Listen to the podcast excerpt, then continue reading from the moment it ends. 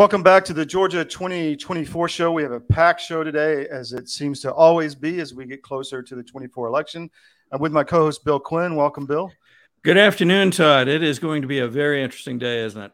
Yes, it is. Uh, and welcome to our War Room Posse audience, the John B. Wells Caravan to Midnight Network and Conservative Daily out in Denver. So we are syndicated worldwide now. Uh, I think John B. Wells has about 8 million listeners. So we're excited about all these relationships that are coming on board. We're brought to you by the Georgia Record or georgiarecord.com. Again, pack show today. We've got David and Erin Clements. They're going to talk about FirstNet that was disclosed this week, which is fascinating. So that'll be a really interesting conversation. Then Chris Gleason is going to come on again and give us an update as to the unfolding story of election fraud in Florida, primarily and across the United States, including Georgia, obviously. And uh, wow, what a powerful presentation back to back. And then we have we're going to talk with Nate Cain, who's going to give us some historical information on what happened uh, prior to all this and how a lot of this fight against the deep state has evolved. And then next week we're going to have Mike Doherty on again, who's going to who was one of the earlier warriors about 15 years ago and uh, fought the FBI and the FTC and actually won in court. So that'll be next weekend. So look forward to that on Sunday. And uh, any thoughts on Wednesday, Bill, at this point? Well, we have invited a couple folks on, and we'll probably be talking about some of the uh, uh, strange machinations since the indictments came out. Um, various folks are coming forward uh, calling for actions. Others are saying, oh, no, don't take action. Um, the governor at uh, the event the end of this week uh, talked about uh, potentially testifying at the trial of President Trump. So, getting pretty interesting. We're going to try to cover as much of that as we can on Wednesday, and then uh, I bet some of it will flow off into next Sunday as well.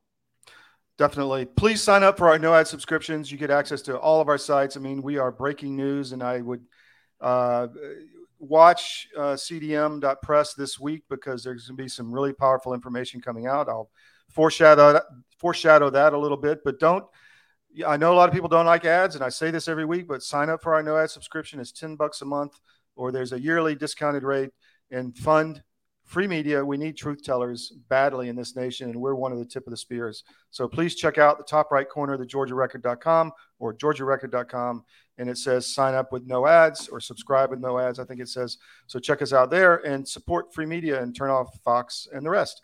So with that I'm going to bring in David and Erin Clements. Welcome back to the show, guys, and, and, welcome for the first time, Erin. Thank you so much. Great to be here. So you uh, uncovered a public safety network. I'm going to read what you told me that basically re- pulled in election equipment into this cellular network that uh, can be monitored and possibly uh, altered as far as our elections are concerned. So I'm going to just let you guys explain what you found. Well, just I think first off, we just want to recognize the efforts of Dr. Charles Bernard and, and Sophie Anderson. They were the primary researchers and they gave us a lot of this information. We tried to synthesize it the best that we could. Erin's the primary author.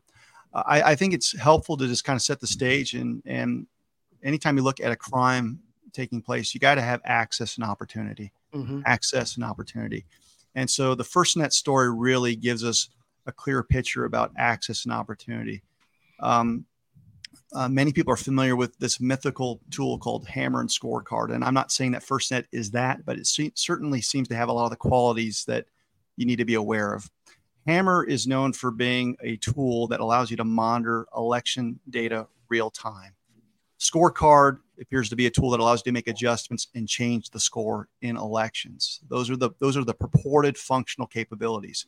So in earlier stories, Erin and I um, talked about these things called Albert sensors, which, uh, you know, we've got agreements that are uh, being executed between the Secretary of State and this group called CIS in all 50 states. And what does it do?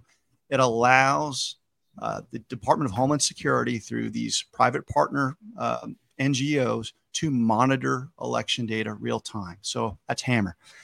Now you also have to take a look at integrated software that exists throughout the United States. And you've got different vendors, whether it's BPro, KnowInk, VR Systems, Tenex. And what are they able to do? They can change election data real time, a la scorecard. But you have to have connections. You have to have connection points throughout America. And that's where FirstNet comes in through the use of groups like AT&T, T, T-Mobile, do we have a grid that allows people to basically get into these these systems and allow the monitoring and uh, the, the, the, manipulation of, of election data real time? And so that's kind of the overlapping um, structure that we're working with. And with that, I, I, think Erin would probably be best suited to drill down on exactly what we found and and why we believe that this is a bombshell story. Great. So there were a couple, well, multiple um, citizen-led investigations. One was in Dallas County, Texas, and the other was in St. Johns County, Florida, and we detailed both of those in the article. And the Dallas County um, there's actually a, a two hour presentation done by representatives from Verizon and Cradlepoint, which provides the modems, and um, election officials from Dallas County. And they waxed lyrical about how safe and secure they had made their uh, connections to the to the internet for the um, the satellite voting centers, mm-hmm. and uh, they they put up a a um, uh, schematic. Bill, if you if you could pull that up, it's the Dallas County schematic. Slater. Uh, let's see. That that one right there. The pop-up okay. site model. So this is what they confessed how they were connecting all of the polling locations to the internet using Cradlepoint modems. And you'll notice that they're confessing that they connected the tabulators, the voting machines, and the e-poll books.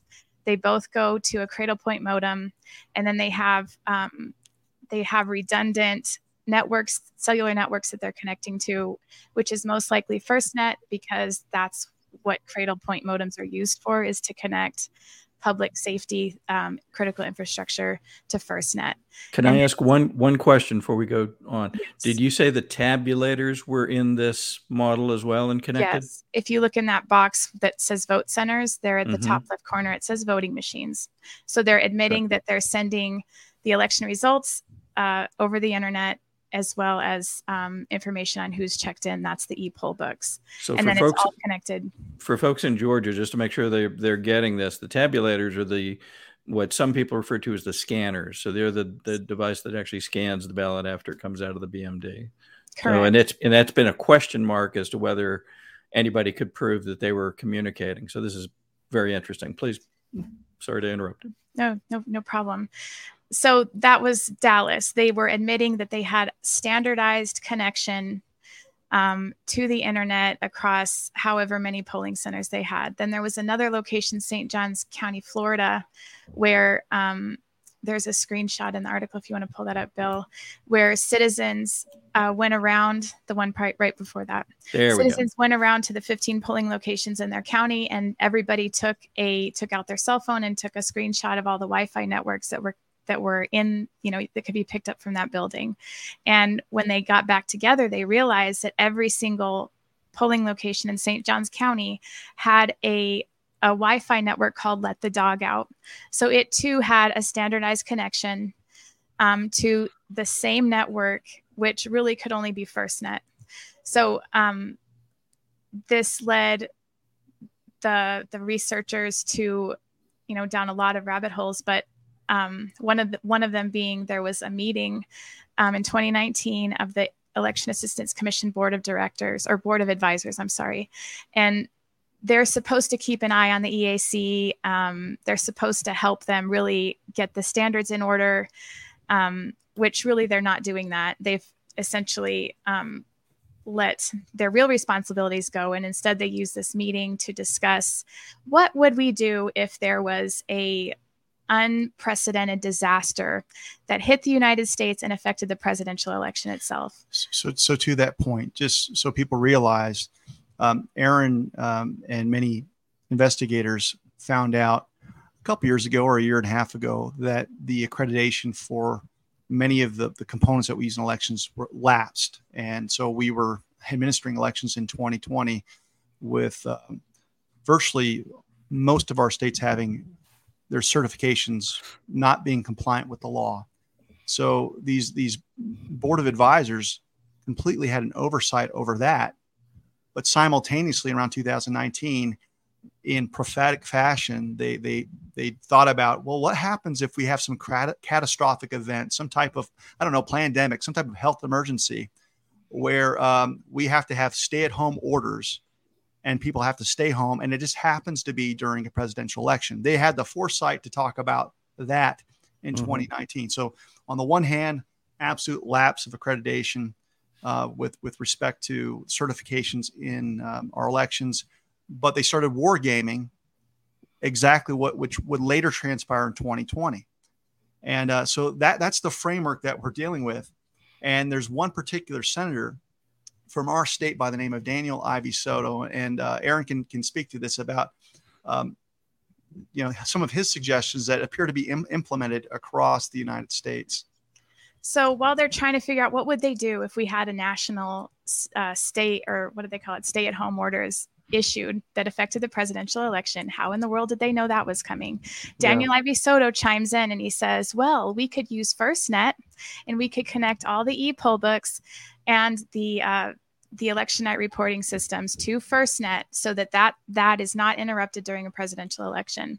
And then they the meeting was two days long and there's lots of dialogue, but the board jumped on board with that and they they talked about how are they going to use their technically they don't have the ability to force election jurisdictions to set up their networks the way they want them to that's not written into hava anywhere but they could use their uh, their influence in the federal government to push those things and it looks that's like that's exactly what they did so so the, the one of the key points here is yeah you're looking you're looking for two-way interfaces the ability to to go in and take a look around uh, how your election uh, results are being tabulated, monitored, e-poll books, voter registration, and the Albert sensor that we've talked about exists within the firewall. So you've got a way to look in and take a look around to see how things are going. But it's a two-way interface. This FirstNet um, system allows basically instantaneous um, monitoring and the ability to, to, to overwrite that data at any place. So there's there's greater connective tissue, and I think we already knew that uh, from a general standpoint when we saw uh, spikes in voter rolls in New Mexico, changes in voter registration in Hawaii, changes uh, or duplication of addresses in Florida. We saw automation across the board, including the cast vote record summaries. So people are asking, how in the world are we seeing this impossible sequence of votes? If you can breach the firewall take a look around and make adjustments. Now you've got access. Now you've got opportunity to pull off this crime. Um, so once again, we're, we're kind of left with uh, greater granularity. And I think the granularity, granularity that this article offers was we weren't sure how things were being done at the, the precinct level based on the, the quote unquote air gap. And this FirstNet story gives us another explanation on how um, the deep state, if you will, the election cartel, can drive down to the most local of areas and carry out these subversions. So let me ask you a question. I mean, it, it, there seems a lot of people are saying, well, this, you know, you don't have any proof of this, or this may be just one way of doing it. How do you respond to that? Just so we get that out there. It probably is just one way of doing it. If, uh-huh. if there's a, Dr. Bernardin made a, a schematic there we put at the end of the article if you could bring that up bill but they probably have a dozen ways to cheat a dozen ways to monitor data mm-hmm. because states um, set up their election systems, which are actually quite complicated in different ways. They have to have multiple ways to get at everything. If mm. you have all inclusive software that's essentially running your entire election, then getting at everything is easy. But some states, they have, they might have KnowInk for poll pads, but they have something else they're using for election management and something else they're using for voter rolls. If you have FirstNet coupled with Albert sensors, so the Albert sensors are placed on the permanent networks, like at the Secretary of State's office and the county clerk's offices. And then you have FirstNet at the polling places. It doesn't really matter what software they've chosen for each one of these functions, they can funnel everything through themselves, CIS, uh, the EI-ISAC, essentially the Department of Homeland Security, and their private partners. Um, and they can use man in the middle operations to change things at will and it's it's not just them who has this access because there was an article came out it was actually just a couple days before we published our article that I didn't see until afterwards. But Newsweek just published an article talking about how insecure FirstNet is and how they're all extremely concerned that it has significant Chinese influence. So this doesn't just leave the door open for our own government to manipulate our mm-hmm. election, but also foreigners. Yeah, One data I, point, by the way, for uh, for Georgia is um, research mid to early 22 showed that Albert sensors were in use and, and are in use in Georgia today, yes. and I believe we found them in all 159 counties. Yes. Yeah, so what I what I would piggyback on that, Todd, to your question, mm-hmm. I think what's happening is that the subversion of our election system has become much more centralized. So if you were to ask uh, nation state vulnerability experts about how the system was being breached in 2016 versus 2017, mm-hmm. it's going to change.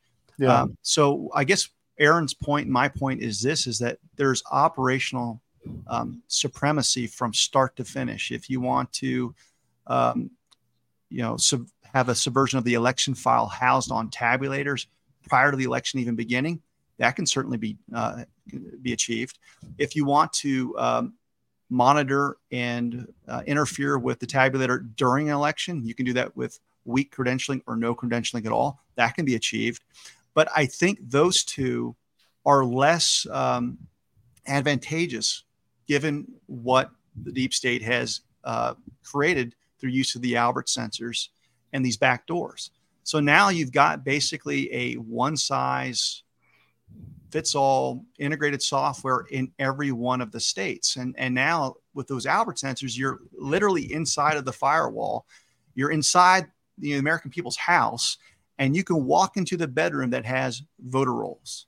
You can walk into the bedroom that has election night reporting. You can walk into the kitchen that has, uh, you know, ballot on demand printing. And so it's very easy to get your metrics and analytics inside the house. And now you've got a point into and out of the house through this network to, to basically manipulate change and report out whatever perception you want the American people to have about the elections.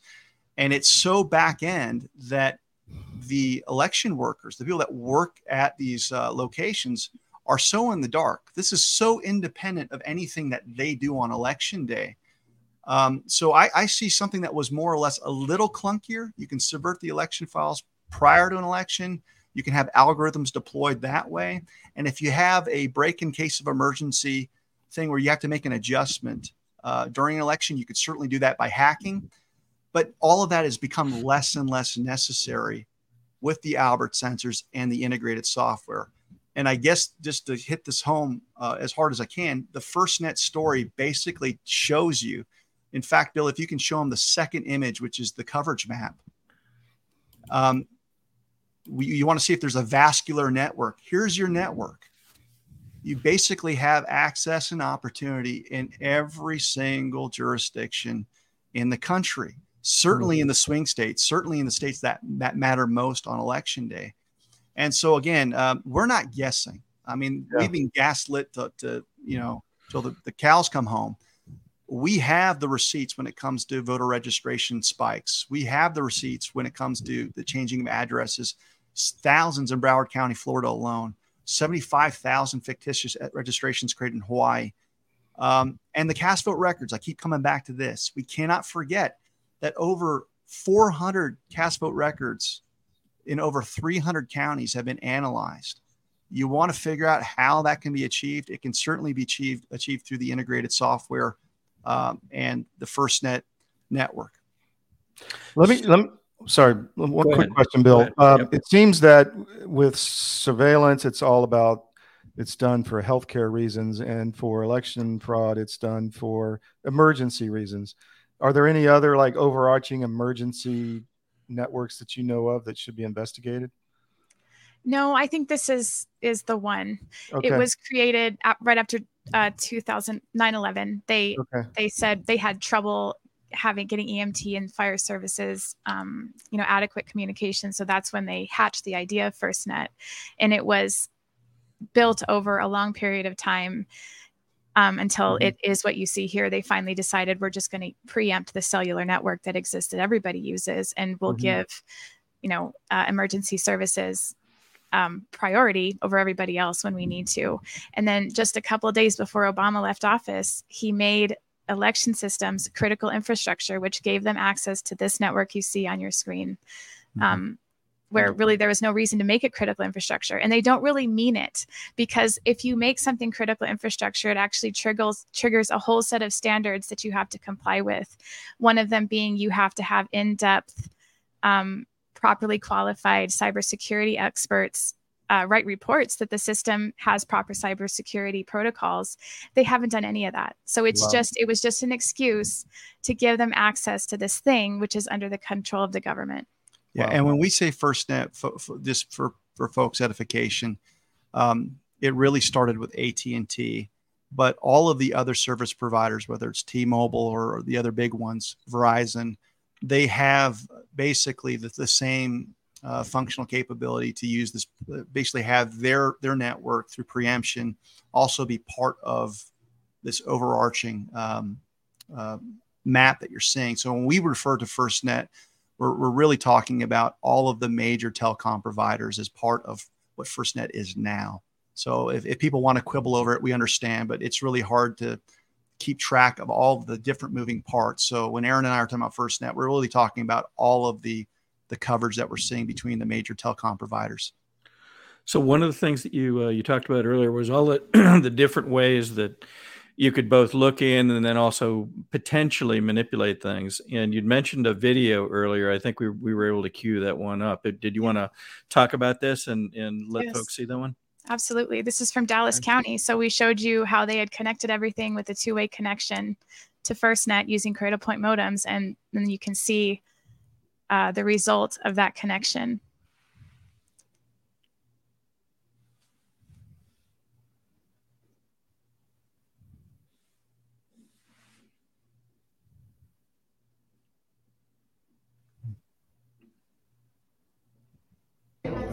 I mean, that's even now more just funny. jumped again, now it's eight First jump from three hundred to nine, and I only had six hundred. I'm still Okay, losing. I'm now, I'm now at eight seventeen. Amazing. Yeah. I watched the last one, it is seven o'clock, pull the voting thing in. I'm off the So clock. babe, she, I'm gonna lose my mind. I know. mean, We're all physically watching it Um, being. well, it's going to be contested because they were already saying that there was not going to be any results But that's what tonight. Yeah, it is going to go over a week. Okay, you can bring it down.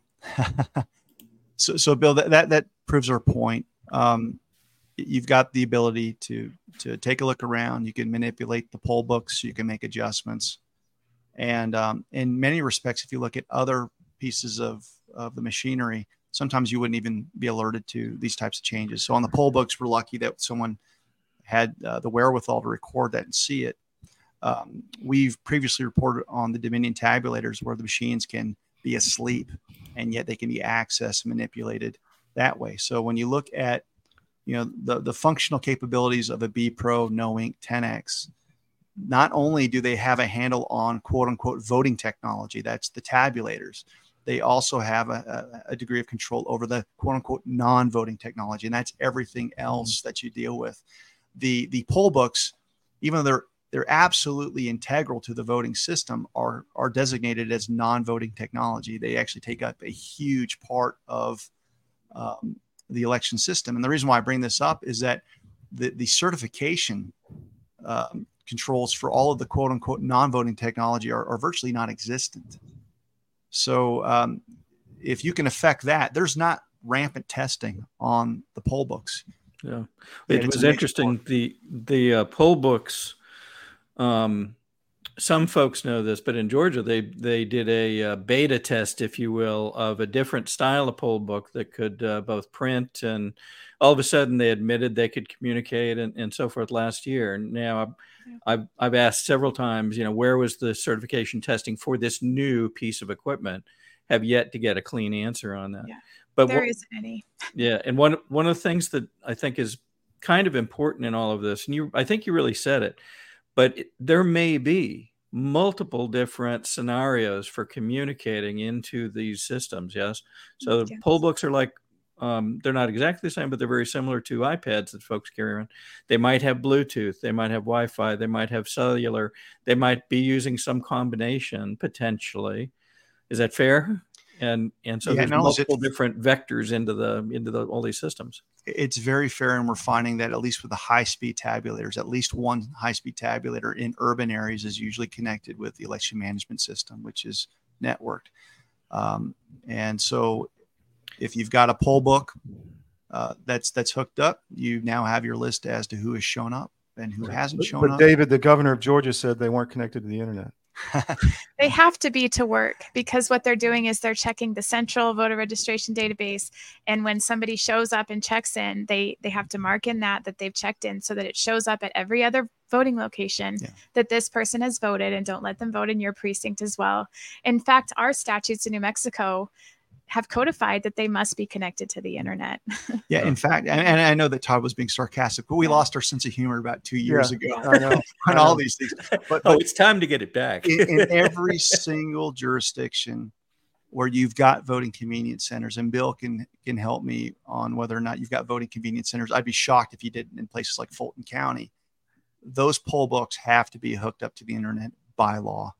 The EMS systems have to be hooked up to the internet by law. The reason why they're lying to us or gaslighting us is for a small period of, of the time, the tabulators are not supposed to be hooked up to the internet. And they're telling us as long as they can protect this thing called the air gap with a straight face, they that's what they're saying is that their machines aren't hooked to the internet. But it's so sloppy in the way that they're describing it because is because you've got so many different pieces of machines or, or machinery throughout the system. And I think this gets down to what I just said earlier about what they're describing as voting technology versus non voting technology. I think with a straight face, they can say none of our voting technology mm-hmm. is hooked to the internet. Now we've caught them lying at that as well, but they're really just pinpointing the tabulator. Yeah. And in their in their mind, as long as the poll books are doing what they're doing, the EMS is doing what they're doing, it's irrelevant because we've got this closed system. Someone's taking results from the closed system that is the tabulator, and they protect via the ga- the air gap before they upload it through the EMS. So, um, And the truth is, you really don't need to know what's going on in the tabulator if you have poll books that are connected Yeah, to the internet because you know of it, what yeah. turnout is. If you have just a little bit of pre election polling, you can model the whole election and you're going to be within a couple percentage points of the result. You're going to know ahead of time without even looking inside the tabulator. So we, we see the we see the explanation of the network or networks. It could be different in different places. One more question for uh, I can imagine coming from the uh, uh, technology industry from years ago. For the network guys out there, is there yet or is there a way to acquire actual information showing the transfer of information? Um, some network guys call packets. Some of them just just call transactions and so forth. Is there a way to to see that as this process is being um, followed by these various parts of the network. I well, I think CIS certainly knows because they're collecting all of it. Um, I think another way maybe to see it would be if you could get system logs from the poll books themselves, that it would say when it transmitted such and such and how it was doing it. Mhm. Yeah, and we tried to do that, Bill, in New Mexico. We did an audit um, in um eight counties. One was more of a full forensic audit, but the other ones we did micro audits. And we requested access to the poll books. We found out that in the state of New Mexico, they're rented out. So we couldn't even acquire possession. So when you start talking about the the, the crucial information on getting those system log files, um, keep in mind who's writing the code.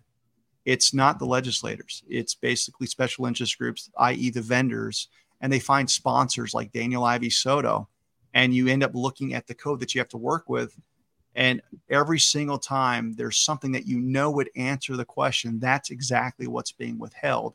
Hmm. but we know where to look. We know where we would want to look to get the information. But the other thing that Erin mentioned is this private partnership between cis and the Department of Homeland Security, because CIS is a non government organization, they're not subject to the same uh, rigid standards that you have with public records requests. And so that's the reason why the government has worked with these NGOs, is because they can basically hide behind the shadows and not have to uh, adhere to the sunshine laws that are on the books. Yeah. Well, with that, I think we need to move to our next guest, but I'm sure we will have you back as this story develops. Really appreciate it, guys. Thank you. Thank you all. All right. It's our Take care. Thanks so much. Wow. So yeah, we're gonna dig into that more for sure. Not enough time in the day. I think we'll probably slip Nate to maybe Wednesday, but um, we'll see. I want to bring in Chris Gleason now. Welcome back, sir. Hey, how, how are you guys doing? Fan- well, we're learning. So, uh, w- what are you going to teach us today? What am I going to teach you today? Well, um, what I'm going to talk to you about is uh, has a lot to do with the data um, that uh, Professor and Erin Clements just talked to you about. Um, here in Florida, um, we uncovered some stuff, um, and we were very concerned. So we set up a meeting. Um, lady by the name of Chris Quackenbush. She had set up a meeting with myself, uh, herself, um, Raj from Defend Florida, and Tim Meisberger from the America Project. And so we we went to Tallahassee to have a meeting to discuss with him um, because he was told by DeSantis that you had to take this meeting. So we went in and we we had a meeting, and um, it was uh, it was it was pretty hostile. it was a pretty hostile meeting. Um, ultimately, uh, what ended up happening was, you know, we told them that we wanted to get rid of the machines and that there were a lot of other issues that they really needed to address. And uh, Cord Byrd started off, uh, you know, by telling us that um, we needed to bring him prosecutable evidence uh, to that he could convict somebody in court with. And I, I asked him, I'm like, isn't that what the election crimes uh, division is supposed to be doing? And then I we, we, we discussed how um, you know it's not. I know that it wasn't his fault that um, the real election criminals hadn't been prosecuted because his office didn't have prosecutorial power that rested in the hands of Ashley Moody. So the uh, the meeting really didn't go so well. Um, he was telling us what we were doing wrong and how we're uh, bothering all of these poor supervisors of elections. And so I, I made the suggestion to him that all they needed to do was take all of the election data and put it in a folder on the website of every SOE. And he laughed and he said, ha, ha that's never going to happen. And, you know, it's kind of funny that here we have somebody who has a duty to act, who has the supervisory duty over the division of elections and all of the supervisors of elections. Um, he, he could have picked up the phone right then and there, and he could have ordered Maria Matthews to order all of the SOEs to put all the election data in a folder on the website. You're talking about public available data like Pub- rolls and yeah. Rolls, audit logs, everything. I mean, everything, yeah. all the reports that we've been suing them over. Yeah. And so, you know, some of those reports where we've been digging and since we found lots and lots of evidence of significant um, election crimes by supervisors of elections and these blank ballots that we found and all sorts of other things mm-hmm. like the access to the machines that the clements were just talking about and how um, there's a there's a log those system event logs well what's been great is over the past few months as we've been digging um, and I've been working with uh, the Justice Society, we've uncovered some great stuff. And there aren't all of the election officials out there aren't bad. Uh, I have to, you know, before I thought they were all bad and all in coots, but that's not the case. Most of them are here in Florida. We've got one that I think uh, he's he's he's doing better. He needs to do a little bit more better, but he's he's coming along. Um, but we have some really great stuff that we have now from Illinois, and we have some great more great stuff from Texas.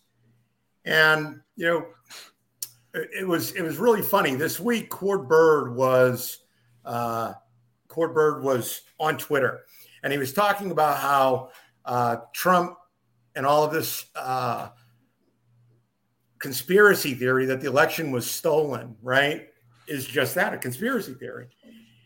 And I thought that that was really disingenuous because Cord Byrd himself, he has participated in the destruction of the evidence here in Florida.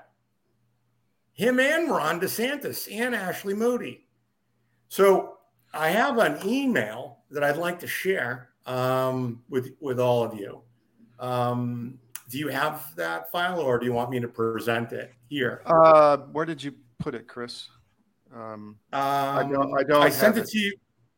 Okay, so let me uh, do this, and we can do uh, a share screen. Does that work? Actually, I have it. Here it is. Hold on. Let me just bring it down. I didn't see it come in. Um, so give us a second. And it's coming now.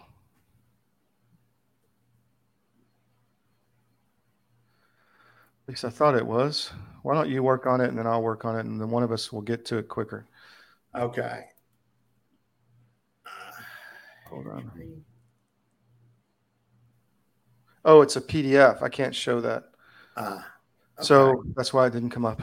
Um, Uh, I think you might be able to.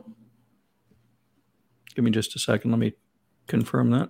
how would you do it with the? Uh,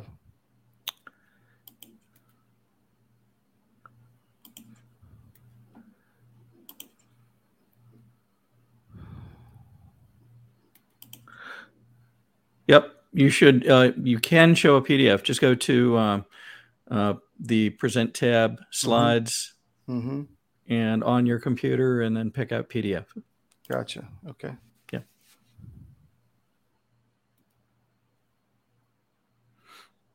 A little tech There we go. support in the show today. Yeah, man. okay, here we go. It's processing.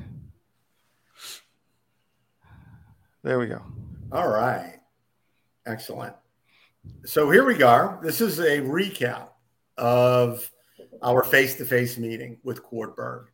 And so one of the big things that were that we tried to address with him that was highly problematic. I spent probably about two hours with him on the phone a couple of weeks prior to this.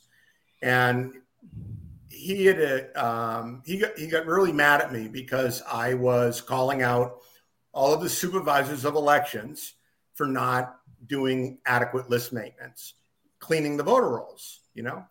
And in our conversation, he admitted to me that some supervisors of elections are better uh, at list maintenance than others. And essentially, um, at that point, list maintenance is enshrined in Florida election code, and they required to do this. And there was steps and processes in place.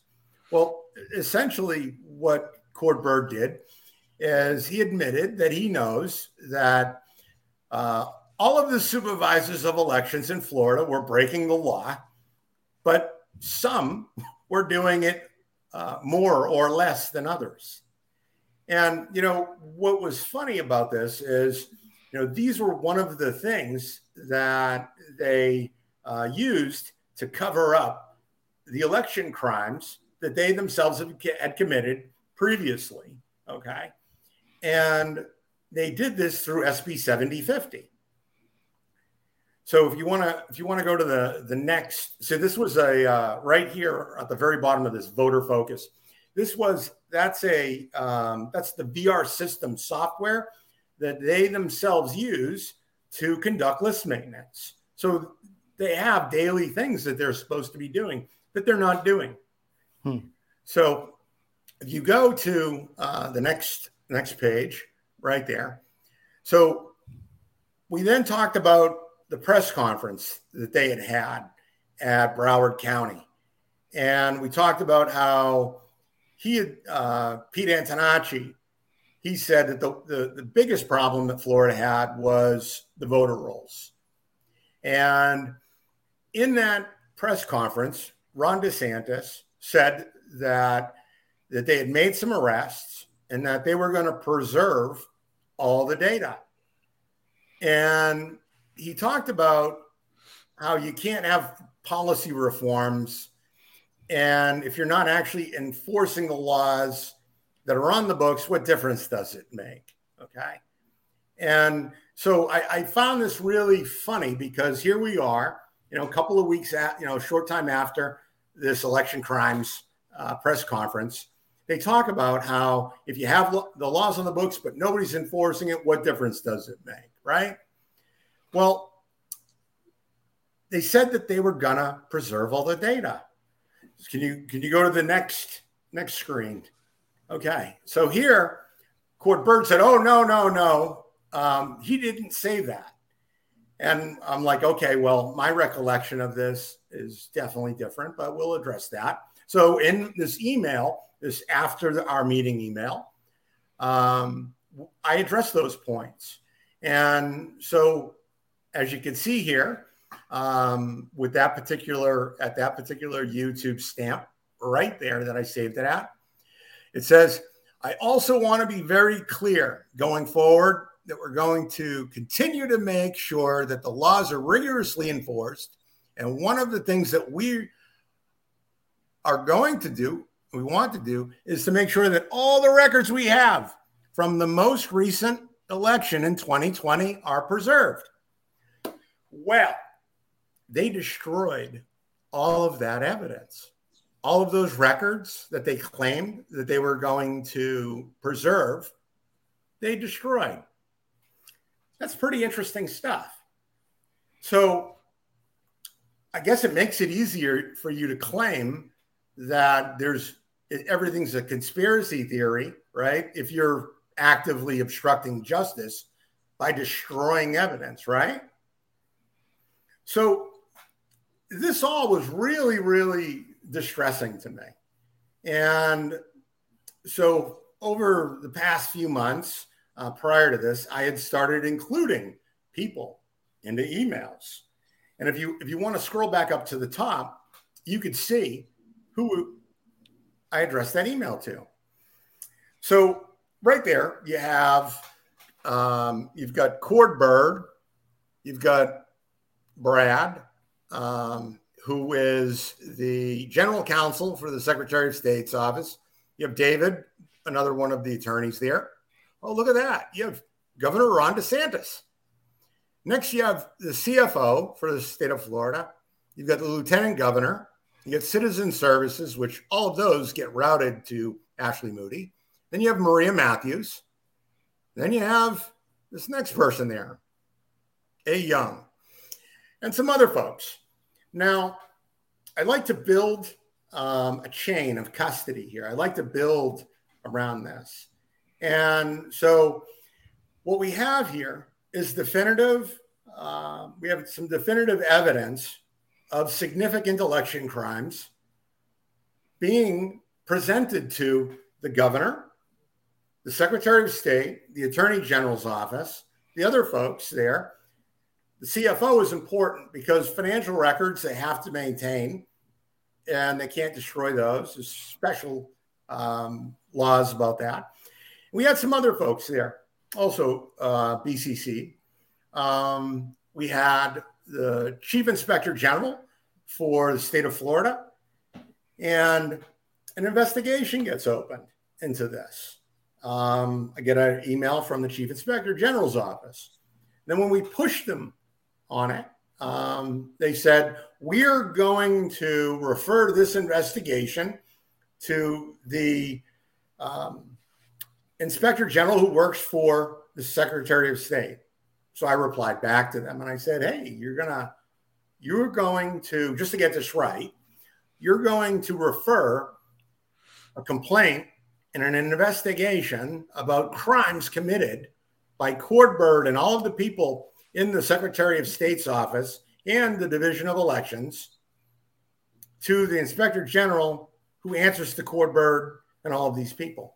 And, and, say, and, just to be clear for our audience, the crimes you're saying are destruction of evidence, essentially. Destruction right? of evidence and the viol all of the multiple violations of Florida election law, which, by the way, they did a really good job of trying to legalize, to include uh, the data that we needed or that we need to uh, ensure that the elections are free, secure, honest, which we know that they're not, especially here in Florida, and which is uh, the big reason why we're suing. So now, essentially, again, for our audience, they passed SB 7050, which legalized or, or pre- legalized the prevention of providing you the data you have been using to find the fraud. Essentially, yes, and it also legalized a lot of the theft of the election. Mm-hmm. And now, so who was behind this? Who was behind the passing of this law? And that's an interesting question because you have an illegal organization. It's an illegal lobbyist organization funded by taxpayer dollars and money from the election fraud industry. That would be Dominion. That would be ES&S. That would be VR systems. And then there's some other interesting uh, organizations in there um, that had something to do with this. So, and how did you find this information? All public. All of this is all public, o- open source, public records requests. Mm-hmm. I do. We do massive public records requests, yeah. and we gather data, and we just know where to look for stuff. And so we find and we find things. So the logs that in the reports that we're suing over here in Florida, right?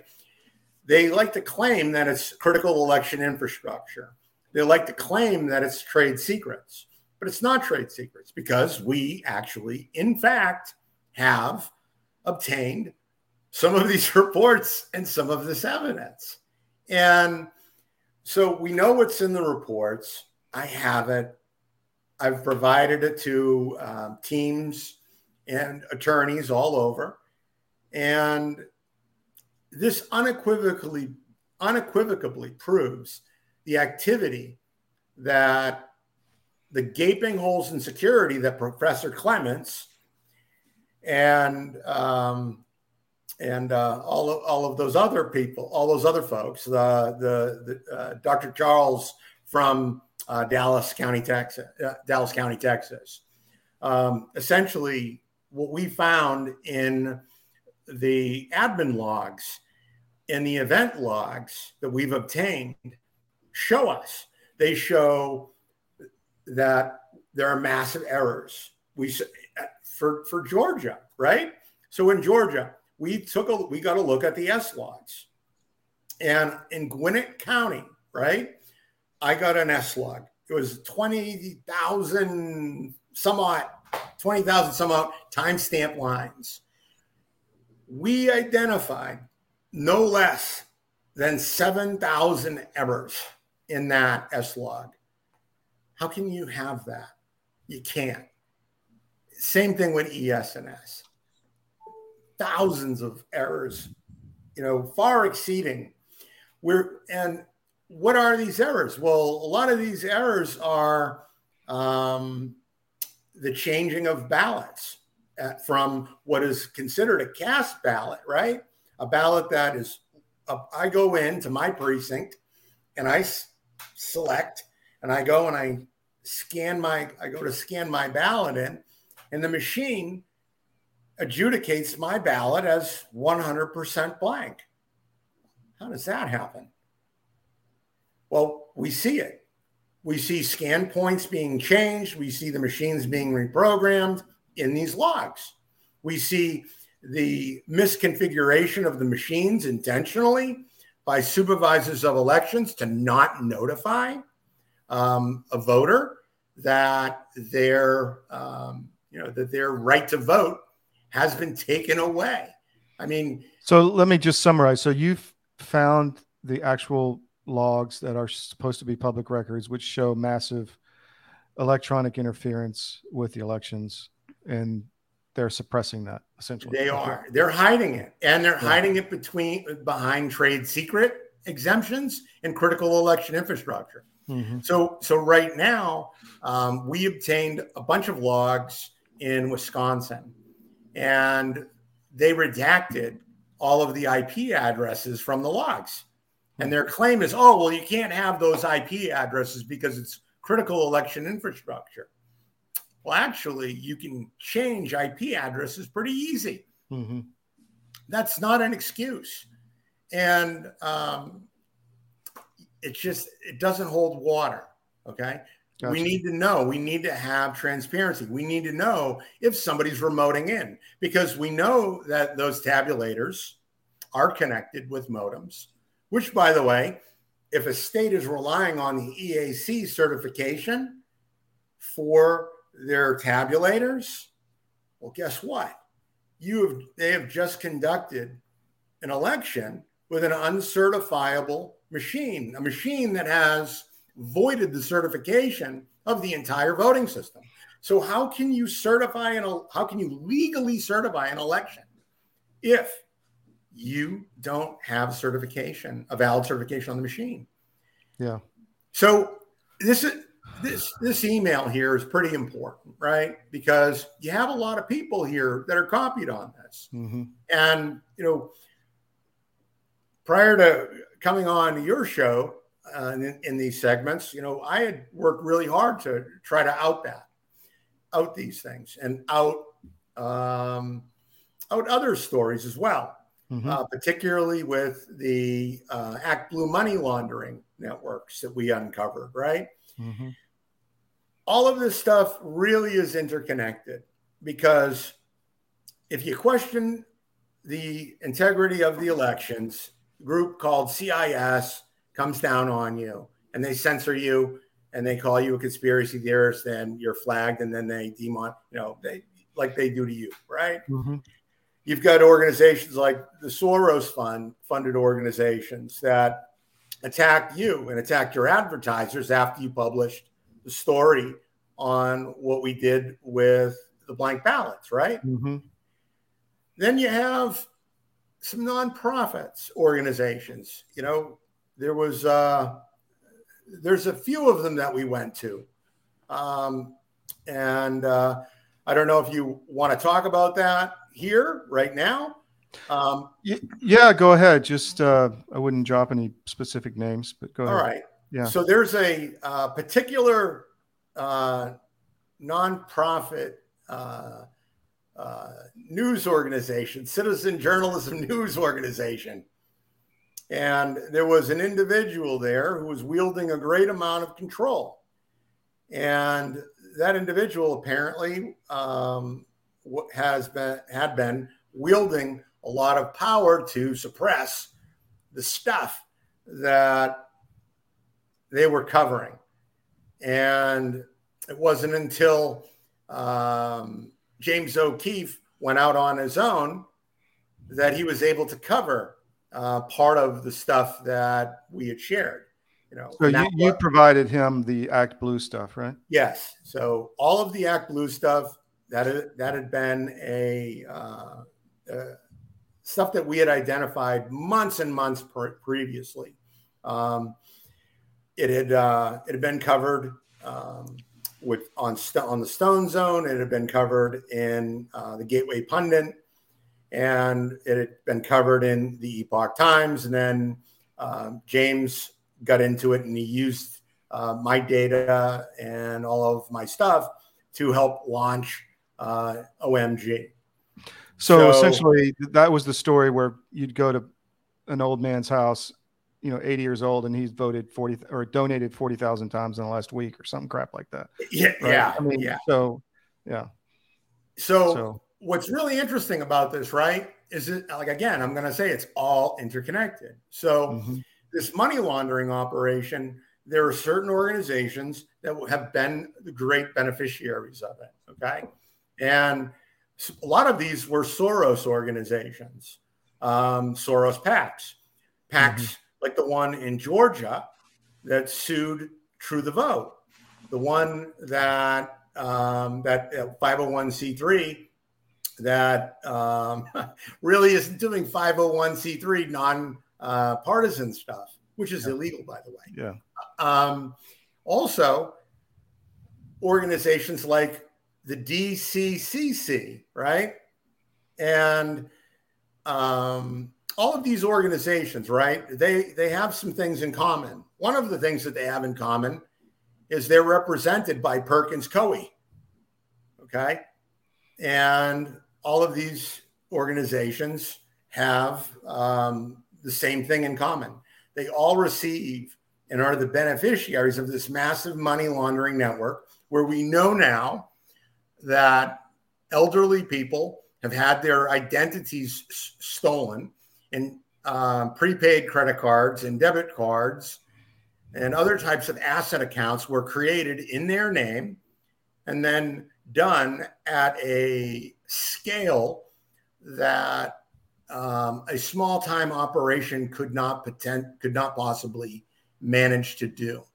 And this was used to fund the campaigns of people like Raphael Warnock in Georgia, to fund organizations like the Democracy PAC that funded the Center for Internet Security. Ooh, Center for Internet Security, they're supposedly a nonpartisan nonprofit, right? Funded by the Democracy PAC and massive amounts of federal grants. Hmm. So as we look at this whole network of very nebulous nonprofits, these 501c3s that take government money, if you did you know that if you take uh, more than a million dollars from a government grant and you don't do what you're supposed to do with that money, do you know what that's called? I Can guess. It's called major government fraud. So my question to the audience is this. And the, my question to the Department of Justice is this How, in the IRS, by the way, because um, if you uh, if you're taking illegal funds, um, that creates a taxable event. If you are committing nonprofit fraud, that's an IRS crime. That's actual crime. If you have if you've taken in excess of a million dollars, and they've been doing this for a few years now, right? It becomes major government fraud. The Center for Internet Security was supposed to establish the baseline for security for all of these elections. Well, why did they not do anything about the fact that the DS 200 modems, I mean, the DS 200 tabulators have modems attached and they're unsecured? I mean, wh- why, how is that? So, but what they do do, what the Center for Internet Security does, right? They do censor people. They censor people. Uh, they censor people on COVID. They censored people um, like us. They put us on lists, right? They deplatform us. They deperson us off the internet.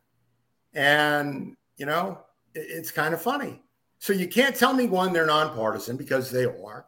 You can't tell me that they're securing the elections because they're not.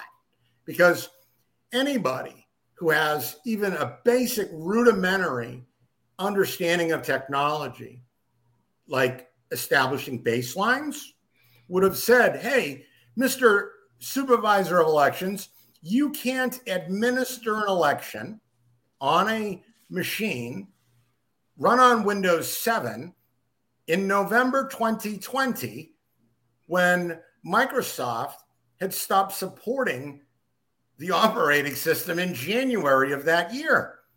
There were, I don't know, probably no less than like 80 or 90 or 100 security bulletins, right?